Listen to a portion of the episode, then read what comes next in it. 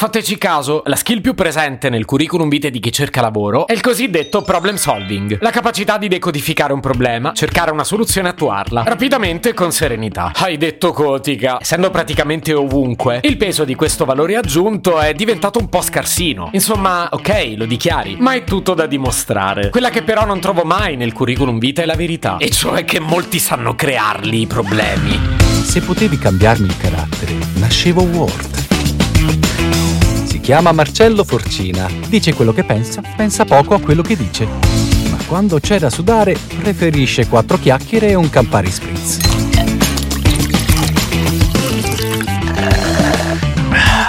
È chiaro che ho ragione. Esistono migliaia di manuali per imparare il problem solving, mentre non ce n'è neanche uno per imparare il problem creating, perché un sacco di gente è già esperta di questa skill. Quello che ho detto non ha senso, ma va bene così.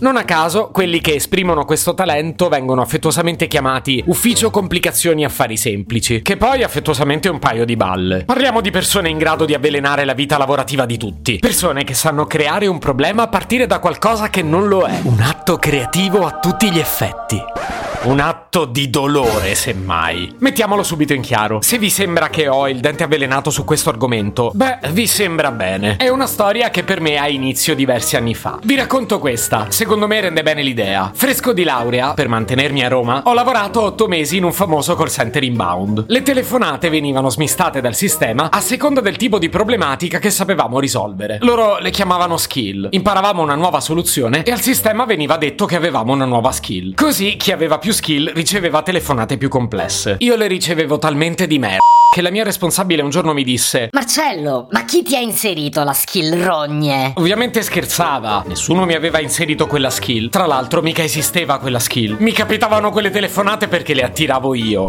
E col tempo ho capito un'importante verità. Io quella skill ce l'ho proprio nella vita. Posso cambiare datore di lavoro, tipo di lavoro, luogo di lavoro. Posso cambiare clienti, fornitori, colleghi.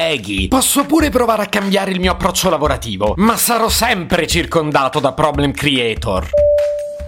Si informano i gentili colleghi attuali e passati in ascolto che non mi sto riferendo a tutti, perché sì, è vero che di danni sociali ne ho trovati tanti nella vita, ma al contrario, molti di voi sono e restano dei pasticcini di simpatia. Rispondete con sincerità, voi ce l'avete il problem creating? Ah, se avete risposto di no, beh, magari è vero, però devo informarvi che è la stessa risposta che molto probabilmente hanno dato coloro che ce l'hanno. Quindi forse, più che una risposta a bruciapelo, vi sto chiedendo un esame di coscienza.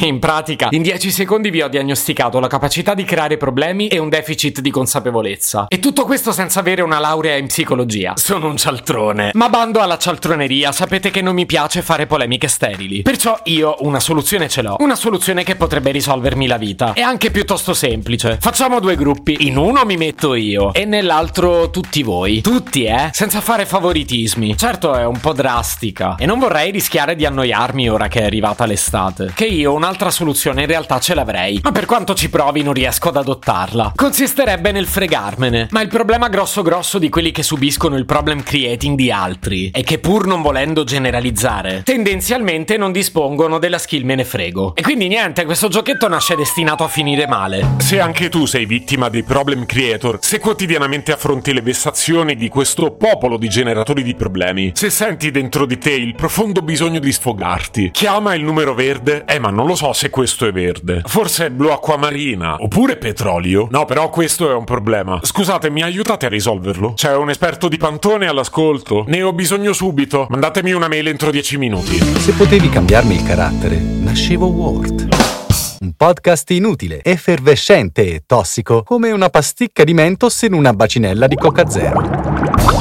Questa serie è disponibile su Spotify, Apple Podcast, Google Podcast, Spreaker e sulle radio online futuradio.it e radiopretaporte.com. Stelline, recensioni e follow sono molto graditi.